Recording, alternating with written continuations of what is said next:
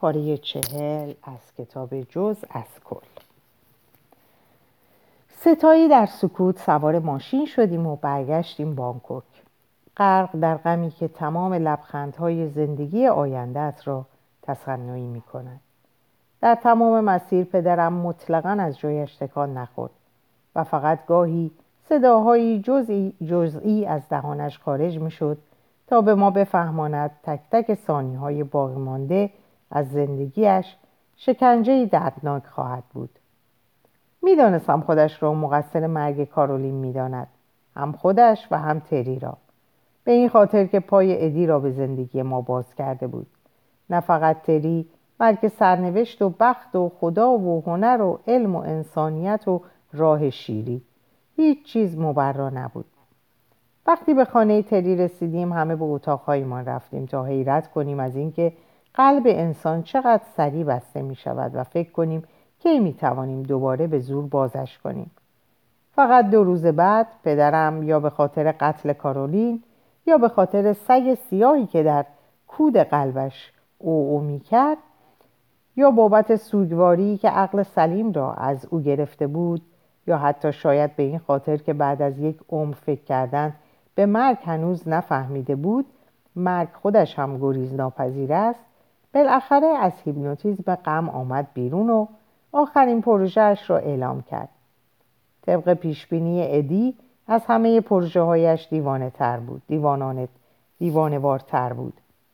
و بعد از یک عمر تماشای پدرم که تصمیم تصمیم پشت تصمیم می‌گرفت یکی از یکی نامحتملتر چیزی که بیش از همه چیز باعث تعجبم شده بود این بود که هنوز می توانستم متعجب شوم.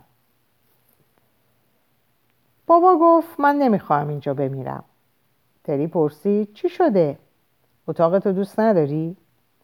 اتاقم خوبه مشکلم این کشوره. ستایی داشتیم کاری, کاری مرغ میخوردیم و غروب و در افق کلان شهر آلوده تماشا می‌کردیم. طبق معمول پدرم بالا آورد ولی تونست کاری کنه ما فکر کنیم به خاطر غذا نیست که استفراغ کرده. به خاطر معاشرت با ماست. خب ما که نمی‌تونیم نمی‌خوایم تو بمیری. می‌خوایم جسپر گفتم نه. و قشنگ سه ثانیه صبر کردم و بعد گفتم فعلا نه. بابا دهانش رو با آستینش پاک کرد و گفت می‌خوام تو خونه بمیرم. وقتی میگه خونه یعنی استرالیا. من و تری با وحشت یکدیگر رو نگاه کردیم. تری آروم گفت خودت می‌دونی که عملی نیست. می‌دونم. ولی من به هر حال برمیگردم خونه. تری نفس عمیقی کشید و شروع کرد آروم و شمرده حرف زدن. انگار می‌خواست بچه عقب افتاده بالغ بچه عقب افتاده بالغش رو به خاطر خفه کردن سگ خانواده به دلیل فشردن بیش از حد در بغل سرزنش کنه. مارتی می‌دونی به محض اینکه پات به خاک استرالیا برسه چه اتفاقی میافته؟ همونجا توی فرودگاه دستگیرت می‌کنن. پدرم چیزی نگفت می‌دونست تری راست میگه. تری ادامه داد دوست داری تو زندان بمیری؟ چون این بلاییه که سرت میاد اگه با هوا با... اگه با هواپیما برگردی خونه. نه نمی‌خوام تو زندان بمیرم. تری گفت خیلی خوب پس همینجا میمیری. بابا گفت من یه فکری دارم.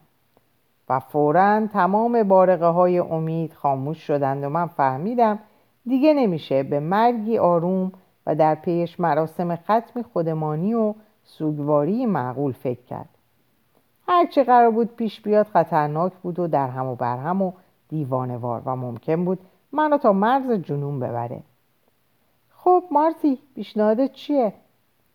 دزدکی برمیگردیم استرالیا چی؟ گفت با قایق تری. من مطمئنم تو می‌دونی قاچاقچی انسان یعنی چی. گفتم این دیوونگیه. امکان نداره بخوای جونتو به خطر بندازی که توی استرالیا بمیری. تو از استرالیا متنفری. ببین می‌دونم این دورویی عجیب غریبیه ولی گور باباش. من دلم برای وطنم تنگ شده. دلم برای مناظر و بوش تنگ شده. دلم حتی برای مردم و بوشون تنگ شده. گفتم مواظب باش این آخرین عملت با تمام تفکرات و گفته ها و اعتقادات در تضاده با خوشحالی و بیخیالی گفت می‌دونم.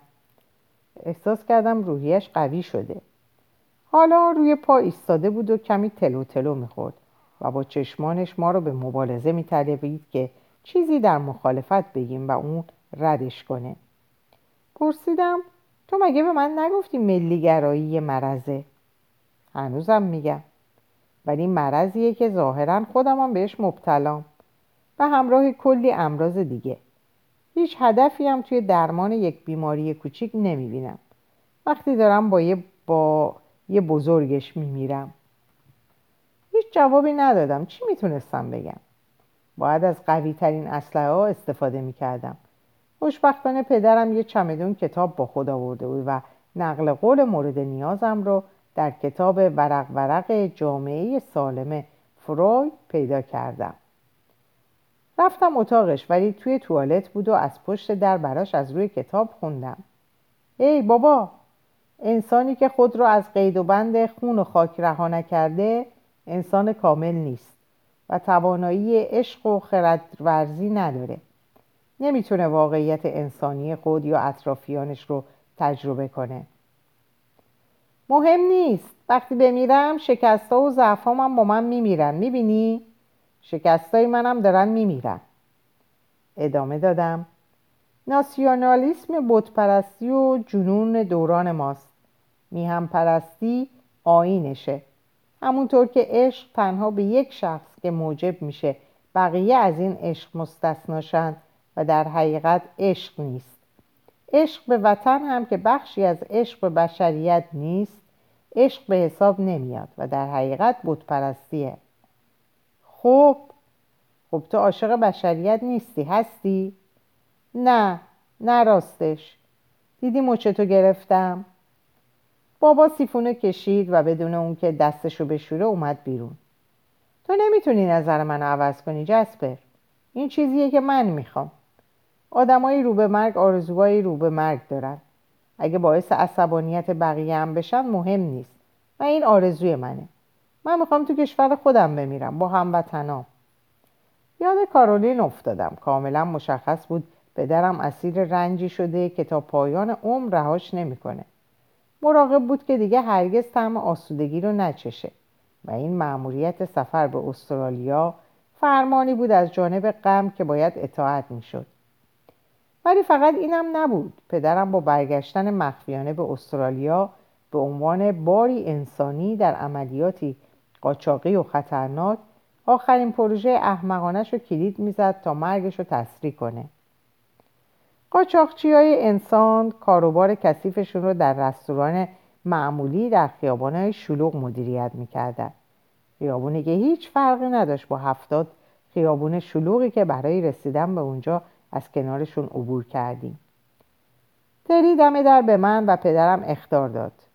باید حواسمون جمع باشه. اینا بیرحمترین موجودات روی زمینن. اول سرتو می‌برن بعد ازت سوال می‌کنن. اونم برای اینکه بفهمن سرتو کجا باید بفرستن.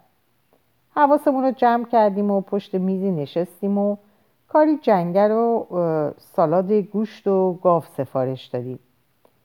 همیشه فکر کردم اینجور جاها برای خلافکارا حکم ظاهرسازی دارم ولی اینجا واقعا غذا می‌داد و غذاش هم بد نبود. بدون اینکه حرفی بزنیم غذا خوردیم. بابا بعد از هر قاشق سرفه می‌کرد و بعد از هر سرفه از پیش خدمت, پیش خدمت می‌خواست براش آب معدنی بیاره. تری با ولم میگو می‌خورد و از دماغ نفس می‌کشید. شاه از تابلویی که در انتهای سالن نصب شده بود به من چشقره می‌رفت. چند تا توریست انگلیسی پشت میز کنار دست ما درباره تفاوت‌های روحی و جسمی نشمه های تایلندی با دختری به اسم ریتا در ساسک ساسک شرق بحث می‌کردن. پرسیدم خب تری الان باید چیکار کنیم؟ انقدر بشینیم تا اینجا تعطیل شه؟ بسپر به من. سپردیم به تو. تمام ارتباطات بی کلام بودن. بر اساس یه سری قوانین از پیش تعیین شده. تری با سر اشاره توته آمیز به پیش خدمت کرد و اونم حرکت سر تری رو به سر آشپز که پشت پنجره آشپزخونه ایستاده بود منتقل کرد. بعد سرآشپز سرش رو برای مردی که در میدان دید ما نبود تکون داد. حتی جایی که فهمیدم اونم به 20 مرد اشاره کرد که شبیه پلکانی مارپیش که به نیم طبقه جهنم منتهی می‌شد ایستاده بعد از لحظاتی پر استراب مردی با سری کچل و پرچال چوله اومد و کنار ما نشست. لبشو میجوید و تهدیدآمیز نگامون می‌کرد. دری یه پاکت که چند اسکناس از اون بیرون زده بود در آورد و روی میز به سمت اون سروند. این کار قاچاقچی انسان رو کمی نرم کرد. پاکت و برداشت و از پشت میز بلند شد. دنبالش رفتیم.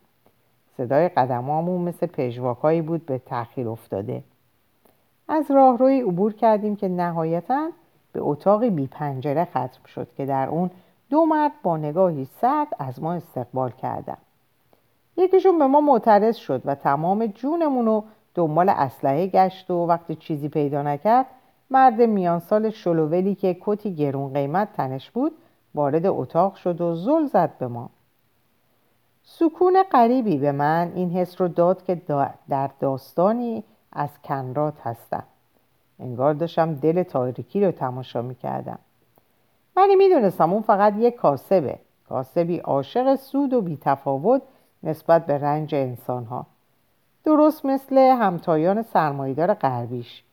فکر کردم این مرد می‌تونه یه مدیر میانی آی بی ام یا مشاور حقوقی یک کارخونه تولید سیگار باشه. یکی از محافظان بی هوا با قنداق تفنگ زد به سر تری. بدن عظیمش پخش زمین شد. بیهوش شد. بالاتنش با نفسهای آروم و عمیق بالا و پایین می‌رفت. وقتی تفنگاشونو به طرف من نشونه گرفتن دیدم این اتاق چقدر شبیه تصورم از جایی بود که همیشه فکر می‌کردم توش خواهم مرد. کوچیک خفه و پر از غریبه هایی که با بیتفاوتی نگام می‌کردن. رئیس به انگلیسی گفت شما پلیس هستین؟ بابا معترض شد نه پلیس نیستیم. ما خلافکار تحت تعقیبیم مثل شما. خب نه مثل شما. ما نمی‌دونیم شما تحت تعقیب هستین یا نه. شاید هیچ کس شما رو نمی‌خواد. شما پلیسین. نه خدایا گوش کن. من سرطان دارم سرطان. بعد پدرم شروع کرد بازگو کردن داستان مسخره سقوط و فرارش از استرالیا. فکر می‌کردم داستانی چنین مزهک از نظر همگان پذیرفتنیه ولی این قاچاقچی ها هنوز به ما شک داشتن.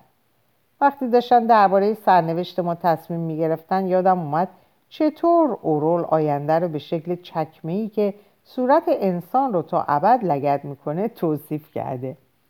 و من فکر کردم پیرامونم پر از چکمه است آدمایی چنان هولناک که تمام نژاد بشر باید به خاطر اینکه جلوی وجودشون رو نگرفتن مجازات شن. کار این قاچاقچی های انسان این بود که آدمای بدبخت و سرکیسه کنن. بهشون دروغ بگن و پرتشون کنن داخل قایقهایی که عموما غرق میشن. هر, هر سال صدها نفر رو به آغوش این مرگ وحشتناک میفرستادن. فکر کردم این استثمارگران ناب سندروم روده تحریک پذیر کیهان هستند و وقتی به این آدما به عنوان نمونه ای از کل آدما نگاه کردم بعدم نیومد ناپدید شم. اگر ناپدید شدنم مساوی با نابودی نابود شدن اینا باشه. وقتی تری به هوش اومد رئیس شروع کرد تایلندی حرف زدن. به تری کمک کردیم از روی زمین بلند شه که کار آسونی نبود. همونجور که سرش رو میمالید گفت به ما گفتن 25 هزار دلار خرج برمیداره. گفتم 50 هزار. بابا در گوشم گفت تو اصلا چیزی درباره چونه زدن به گوشت خورده؟ گفتم منم میام. بابا و تری به هم نگاه کردن. نگاه پدرم سیاه و ساکت بود و نگاه تری عمیق و مرموز. تری با استراب گفت خیلی از این قایقها قبل از رسیدن به استرالیا غرق میشن. مارتی من به هیچ عنوان اجازه نمیدم. نباید اجازه بدی جسپر همراهت بیاد. بابا گفت نمی‌تونم جلوشو بگیرم. در صداش اشتیاقی حس کردم. انگار حالا که زندگی خودش رو به پایان بود می‌خواست با زندگی من بیمهابا بازی کنه. تری اعتراض کرد. جسپر توی احمقی. نکن. مجبورم. تری آه کشید و گفت روز به روز بیشتر شبیه پدرت میشم.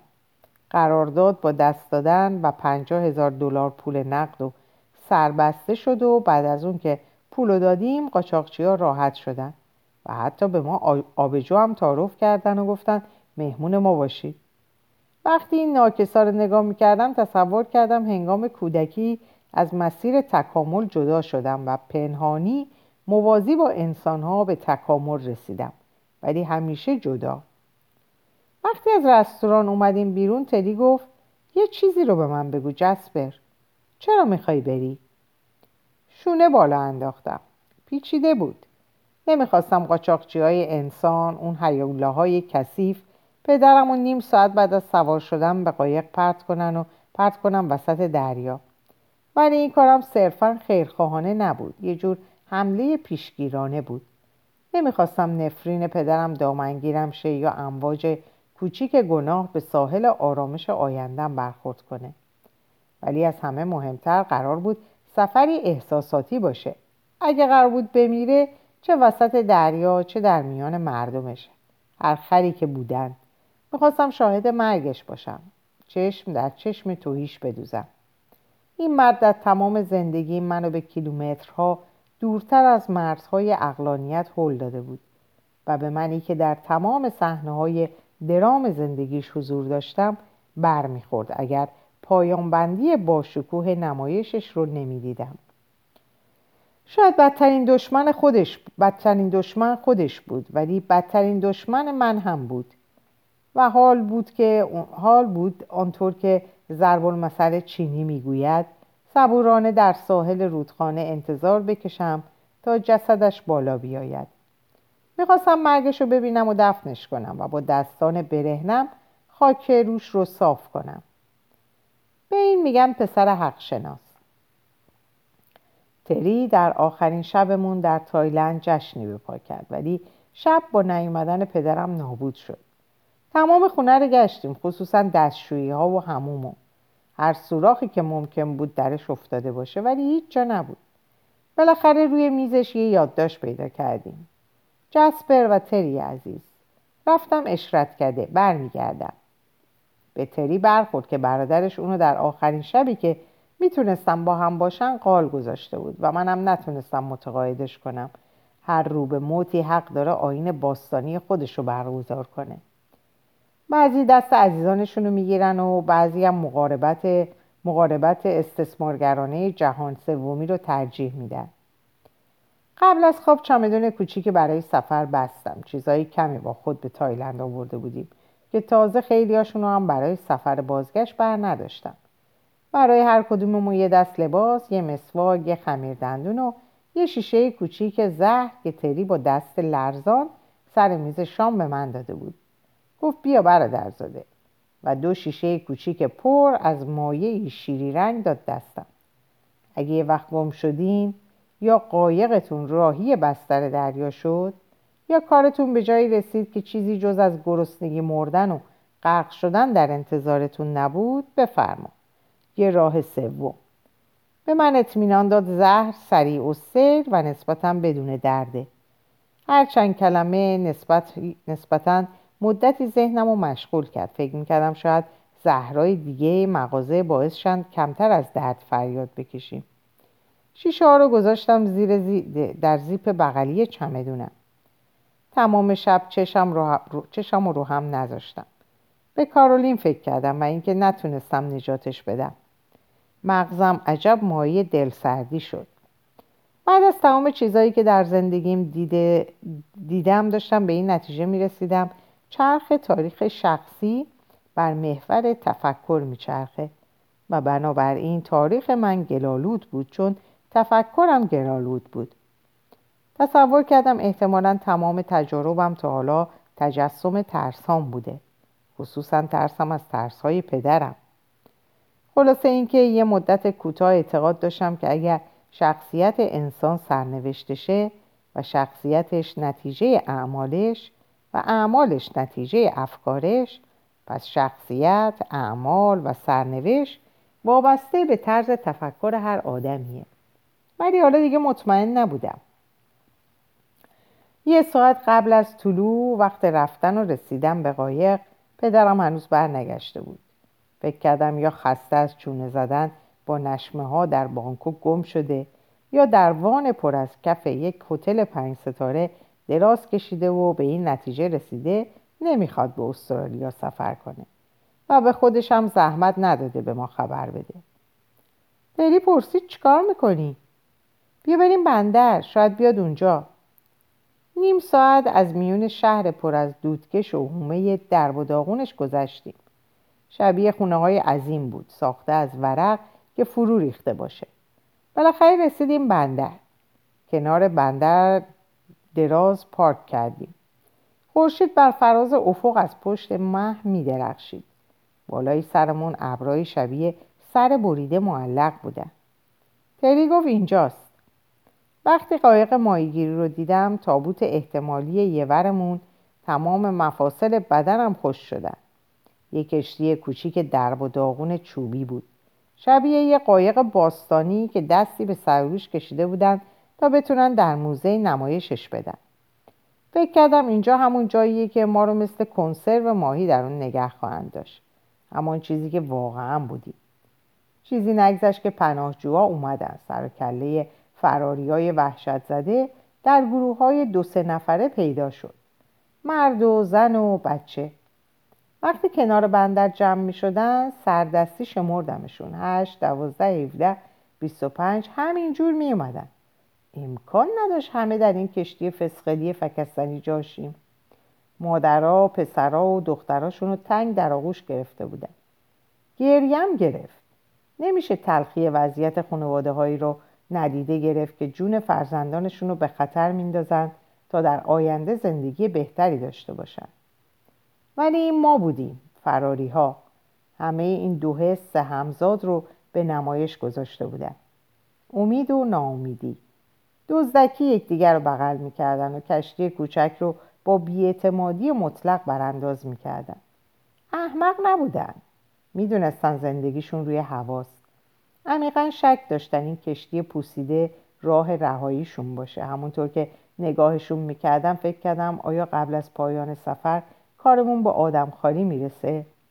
آیا رون اون مرد رو می‌خورم؟ یا مایی ستون فقرات اون زن و پشت بندش هم زردابش رو. کنار بندر با تری منتظر موندیم. قاچاقچی ها ناگهان پیداشون شد. انگار از آسمون افتادن پایین. همه لباسی خاکی نظامی به تن داشتن. ناخدا از کشتی پایین اومد. مردی بود استخونی با صورتی خسته که جوری گردنش رو میمالیدن انگار چراغ جادوه. دستورات همه سوارشی با خیالی آسوده گفتم اگه بابا نیاد که منم نمیرم. سب کن تشریف آوردن. لعنتی. بله خودش بود. داشت لنگ لنگون میومد سمت ما. یکی گفته قیافه همه در پنجاه سالگی همونیه که لیاقتشو دارد خب متاسفم ولی هیچ کس در هیچ سنی سزاوار قیافه ای نیست که پدرم در اون لحظه داشت. انگار نیروی جاذبه از کنترل خارج شده بود و جاذبه زمین صورتش رو به پایین می‌کشید و جاذبه ما رو به بالا. اینه؟ قایق اینه. قایق لعنتی اینه. ضد آب هست؟ به نظر که خیلی داغونه. همینه. بعید می‌دونم کاری ازش بر بیاد. موافقم. اگه بخوای نظرتو عوض کنی هنوز دیر نشده. نه نه میریم. باشه. لعنتی. خورشید داشت بالا میومد نزدیک صبح بود. ناخدا اومد و دوباره اصرار کرد سوار شید تری دستشو گذاشت روی شونه ناخدا و مثل لیمو فشارش داد. خیلی خوب یادت باشه چی بهت گفتم. اگه این دوتا سالم نرسن استرالیا میکشمت. بابا گفت اگه اینم نکشه رو هم برمیگرده و با لگت می‌زنه به فلانجات تری گفت فهمیدی؟ ناخدا بیحوصله سر تکون داد. ظاهرا به تهدید عادت داشت. تری و بابا مثل دو حریف کشتی روبروی هم ایستادن. بابا سعی کرد لبخند بزنه ولی صورتش توان این همه کشش رو نداشت. تری پف کرد انگار از پله ها بالا رفت می‌رفت. یواش زد به دست پدرم. خب عجب دیداری تازه کردیم نه؟ بابا گفت ببخشید که مردن منو به این روز انداخت. زیاد با این خدافزی راحت نبود و دستش رو جلوی جوری روی سرش گذاشت انگار الانه که بترکه بعد به هم لبخند زدن. تمام زندگیشون رو می‌شد در اون لبخند دید. کودکیشون ماجراهاشون. لبخند می‌گفت من و تو دو تا موجود جالب و متفاوت نشدیم. تری گفت امیدوارم مرگ خوب و آرومی داشته باشی و سعی نکنی جسپه رو همراه خودت ببری. گفت نگران نباش. و از برادرش رو گردوند و سوار کشتی چوبی شد که آروم به لبه اسکله تنه می‌زد. تری شونه هامو گرفت و لبخند زد به جلو خم شد. بوی گشنیز و لیمو می‌داد. پیشانیمو بوسید. مواظب خودت باش. پرسیدم تو چی کار می‌کنی؟ فکر کنم از تایلند برم. شاید برم کردستان یا ازبکستان. یکی از این جاهایی که نمی‌تونم اسمشو درست تلفظ کنم. می‌خوام یه تعاونی هم اونجا راه بندازم. این ماجرای پدرت و کارولین یک کم تکونم داده. احساس می‌کنم باید برم به یه سفر طولانی و سخت. ببینم چی میشه. یه احساس عجیبی دارم که دنیا قرار دود بشه و بره هوا. جنگ شروع شده جسبه یادت باشه چی گفتم. ندارا دارن با هم متحد میشن. داراها هم روزگار سختی پیش رو دارن. با اون موافقت کردم که دنیا به این سمت پیش میره. ممکنه یه روز از سایه بیای بیرون و برگردی استرالیا؟ یه روز برمیگردم و وحشت زندگیشون رو به شون تبدیل بهشون میدم. بابا از توی کشتی داد زد بیا برگردیم خونه. تری پدرم رو نگاه کرد و انگشتش رو بالا آورد یعنی یه دقیقه وقت لازم داره. جسپر قبل از اینکه بری می‌خوام یکی دو تا نصیحت کنم. باشه. تو این چند ماه که زیر نظرت داشتم یه چیزی فهمیدم. اینکه نمی‌خوای شبیه پدرت باشی. این چیزی نبود که از کسی پنهان کرده باشم حتی از پدرم. احتمالا تا حالا فهمیدی که اگه افکار شجاعانه داشته باشی بدون نگاه کردن میری وسط خیابون و اگه افکار سادیستیس و پشت پس داشته باشی هر بار کسی بخواد بشینه صندلی رو از زیرش می‌کشی. تو چیزی هستی که فکر می‌کنی. پس اگه نمی‌خوای شبیه پدرت بشی نباید با فکر کردن خودت رو به یه گوشه ببری. باید با تفکر خودت رو ببری به فضای باز. تنها راهش هم اینه که از اینکه ندونی چی درسته و چی غلط لذت ببری. تم به بازی زندگی بده و سعی نکن از قانوناش سر در بیاری. زندگی رو قضاوت نکن. فکر انتقام نباش. یادت باشه آدمای روزدار زنده میمونن ولی آدمای گرسنه میمیرن. موقعی که خیالاتت فرو میریزن بخند. و از همه مهمتر همیشه قدر لحظه لحظه این اقامت مسحکت رو تو این جهنم بدون. نمی‌دونستم چی باید بگم ازش تشکر کردم. برای آخرین بار در آغوشش گرفتم و سوار کشتی شدم. وقتی راه افتادیم از پشت پرده زخیم دود موتور اونقدر برای تری دست تکون دادم که ناپدید شد. به پدرم نگاه کردم ببینم از اینکه دیگه هرگز برادرش رو نخواهد دید ناراحته یا نه. و دیدم روشو کرده اون طرف و به افق خیره شده و لبخندی خوشبینانه بر لب داره. اقیانوس وحشتناک. هفته ها و هفته ها اقیانوس وحشتناک. به نظر میمد ناخدا اصلا نمی‌تونه کشتی رو مهار کنه. امواج عظیم از همه طرف تهدیدمون می‌کرد. کشتی قرازه به شکل ترسناکی این سو و آن سو پرت می‌شد. احساس می‌کردم فقط جلو عقب نمیشه و در فضا پدال می‌زنه و میچرخه. پایین عرشه پنجره ها جوش خورده و قیراندود شده بودند. کف کشتی با تخته های کثیف فرش شده بود و مسافران روی تشکهایی به نازکی ملافه میخوابیدند. یادم اومد اولین باری که وارد تایلند شدم همه به من گفتن پامو از طرف سر کسی نگیرم. حالا در این فضای تنگ و ناراحت آدما چنان در هم فشرده بودن که هر کاری می‌کردی پات نه تنها روی سر که روی صورت کسایی که نمیشناختی قرار می‌گرفت. هر روز من و بابا یه گوشه به زور خودمون رو جا کرده بودیم. ساندویچ شده بین کیسه های برنج و یه خانواده بد سیگاری اهل جنوب چین. در اون قفس داغ و پرعرق تنها هوایی که تنفس می‌کردیم بازدم بقیه مسافرا بود. زندگی زیر عرشه قوتور شدن در کابوس بود. فشار اعضا و نیمه تنه های استخونی عذاب بود. خصوصا در تاریکی خفه کننده که صداهای عجیب و ترسناک از ته حلق به هم چیزایی می‌گفتن که ما متوجه نمی شدیم. اگر برای هواخوری مجبور به بیرون رفتن می شدیم لازم نبود تلاش زیادی کنیم. چون با بیرحمی تمام از این سو به آن سو حلمون می‌دادن. گاهی من و بابا روی عرشه سفت و زبر میخوابیدیم و به جای بالش تنابای کلفتی زیر سر میذاشتیم که گل بستر دریاهای گوناگون روشون خوش شده بود. اون بالا هم بهتر نبود. روزا وحشتناک داغ بود. مدام بارون میبارید و کی فکر می‌کرد پشه ها تا وسط دریا هم دنبال آدم میان؟ بیوقفه نیشمون می‌زدن به خاطر صدای موتور فوشایی که به زمین و زمین می‌دادیم زمین و زمان می‌دادیم به گوش خودمونم نمی‌رسید. دودکش مدام دود سیاه آروغ می‌زد. شبا دراز میکشیدیم و به آسمون خیره می‌شدیم. جایی که ستارگان در اشکال مختلف شناور بودن و صدای زجه ها و فریادهایی که اکثرشون متعلق به پدرم بود تهدیدآمیز جلوشون می‌داد. هیچ چیز مطبوعی در مراحل نهایی سرطان وجود نداره. منگ بود و هزیون می‌گفت و تشنج می‌کرد. سردرد وحشتناک داشت و سرگیجه و اشکال در تکلم و تهوع و استفراغ و لرز و تعریق و درد غیرقابل تحمل عضلات و ضعف عمومی. جوری میخوابید انگار به اغما رفته. مجبورم می‌کرد از قوطی دارویی که برچسبی ناخانا داشت به اون قرص بدم. گفت مشتق تریاکه. پس پروژه های نامیرایی پدرم راه رو برای پروژه میرندگی مهمتری باز کرده بودند. مردن با حداقل درد. هیچکس از یک مسافر مریض خوشش نمیومد می‌دونستن سفر قدرت و طاقت لازم داره و ضمنا پیرو هر مذهبی که باشی یک مرد محتظر نشانه خوبی نیست.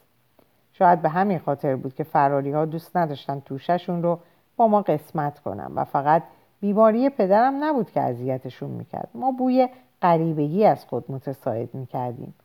می‌دونستم ما استرالیایی هستیم که پول کلانی پرداخت کردیم تا غیرقانونی وارد کشور خودمون شیم. نمی‌تونستن درک کنن. یه شب روی عرشه با صدای فریادی از خواب پریدم. شما چرا اینجا؟ چشم باز کردم و دیدم ناخدا, ناخدا سیگار به لب بالا سرمون ایستاده. صورتش رمان عامه پسندی بود که انرژی خوندنش رو نداشتم همونطور که با نوک پا به پدرم سقلمه می‌زد گفت زنده نمونه شاید انداختن انداختش توی دریا. گفتم شاید شایدم من تو رو پرت کنم تو دریا. یکی از فراریا پشت من ایستاد و به زبانی که برای من قابل فهم نبود صدای بلند چیزی به ناخدا گفت. ناخدا دست و پاشو جمع کرد. برگشتم.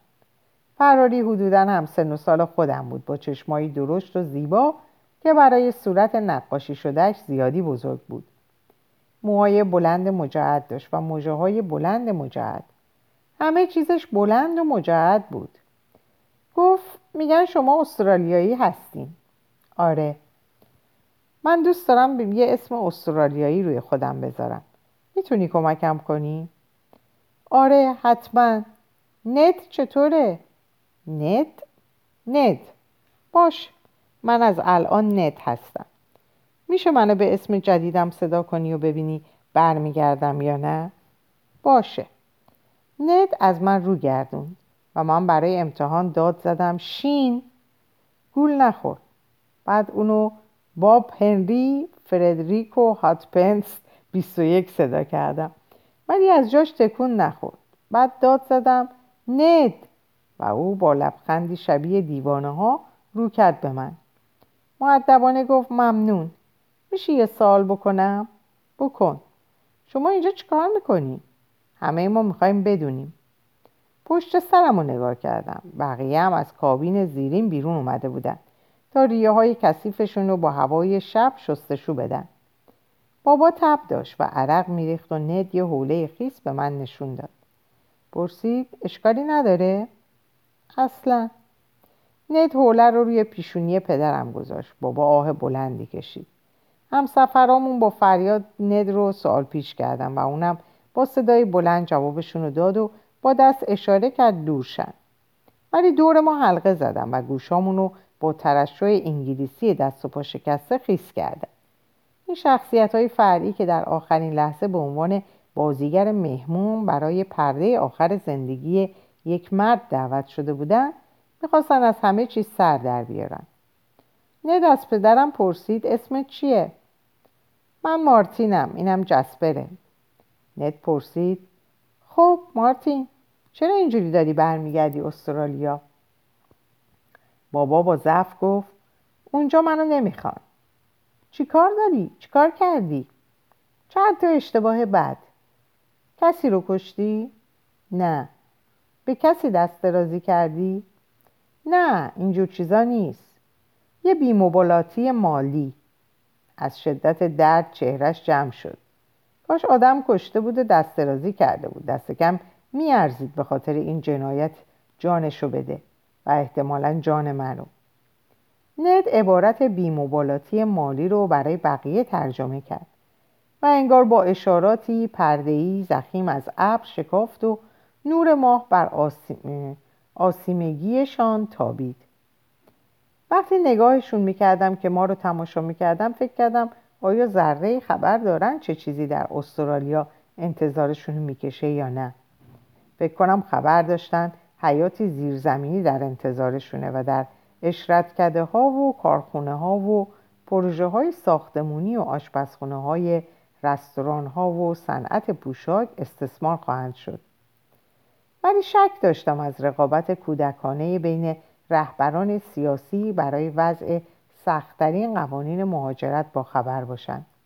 قوانینی که اگه ته یک کوچه تاریک می‌دیدید زهرتون آب می‌شد. یا اینکه از همین حالا قبل از ورود نظر عموم نسبت بهشون منفی بود. چون حتی اگه برای نجات جونتون فرار می‌کنید بازم باید در صف منتظر بمونید. یا مطلع باشند که استرالیا مثل همه جای دیگه در فرق گذاشتن دیمی بین آدم ها به حد کمال رسیده. اگرم می‌دونستم فرصت نداشتم بهش فکر کنم. تنها اولویت این بود که از سفر جون سالم به در ببرم و اینم کار ساده ای نبود. اوضاع لحظه به لحظه وخیمتر می شد آزوغه رو به اتمام بود. باد و بارون مدام هجوم می آوردن امواج عظیم و متورم هر آن کشتی را تهدید به واژگونی می کردن.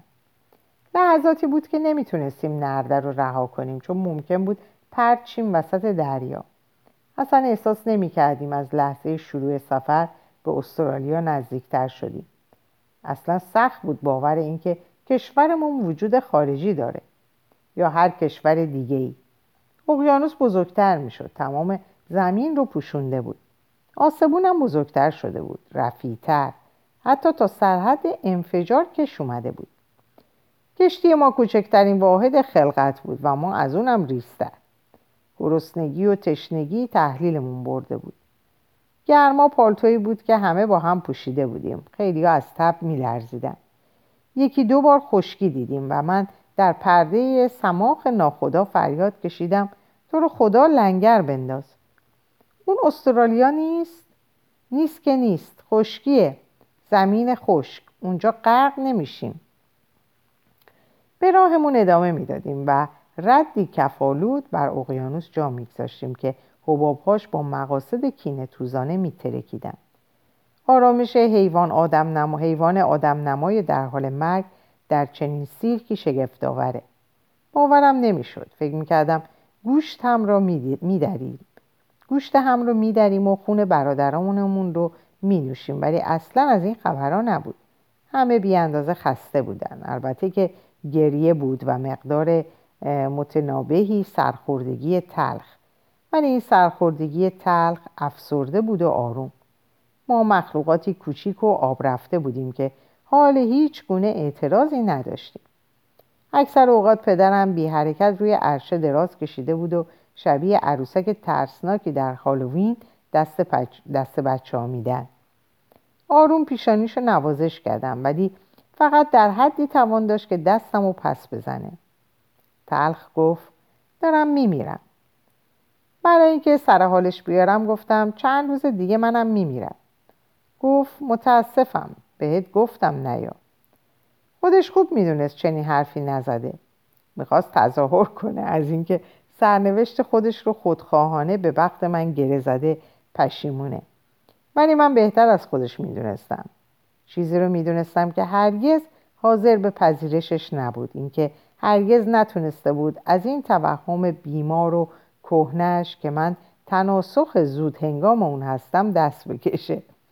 حالا هم فکر می‌کرد اگه من بمیرم اون زنده میمونه. دوباره گفت من دارم میمیرم جسبه.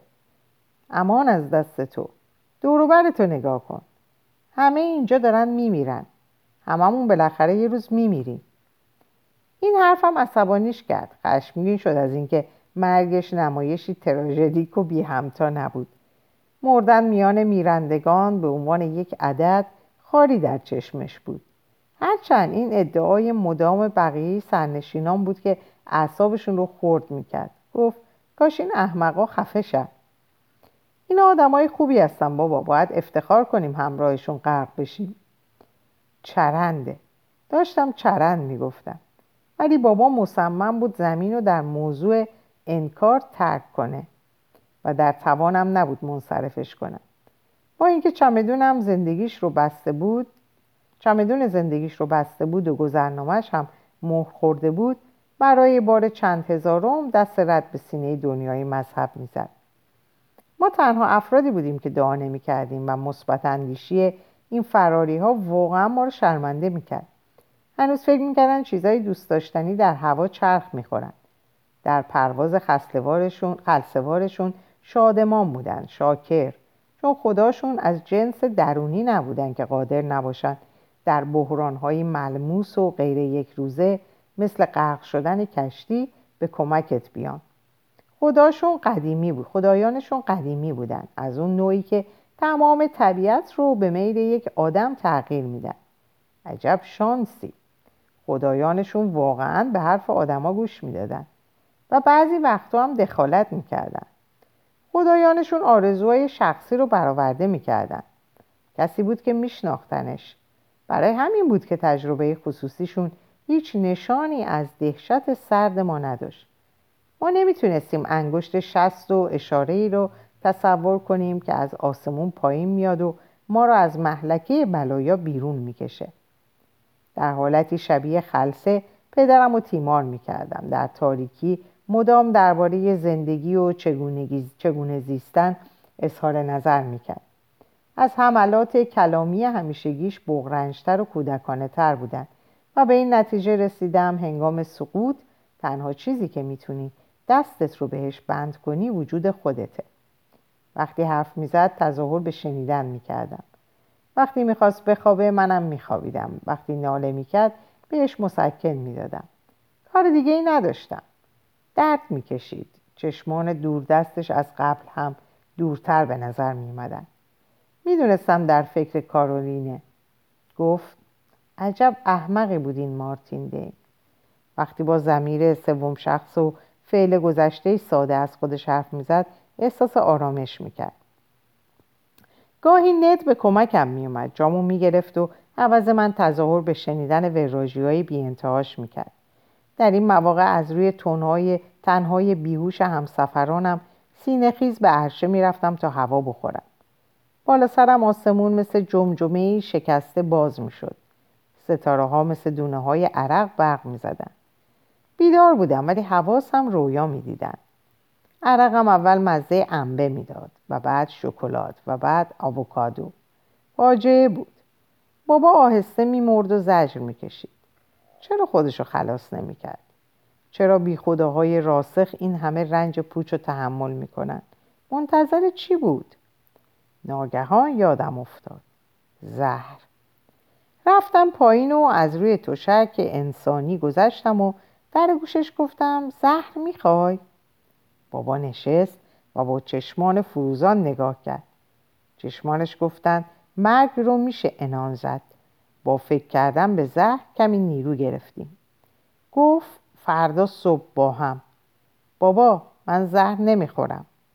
نه معلومه که نمی‌خوری. منظورم این بود که من می‌خورم و تو نگاه می‌کنی.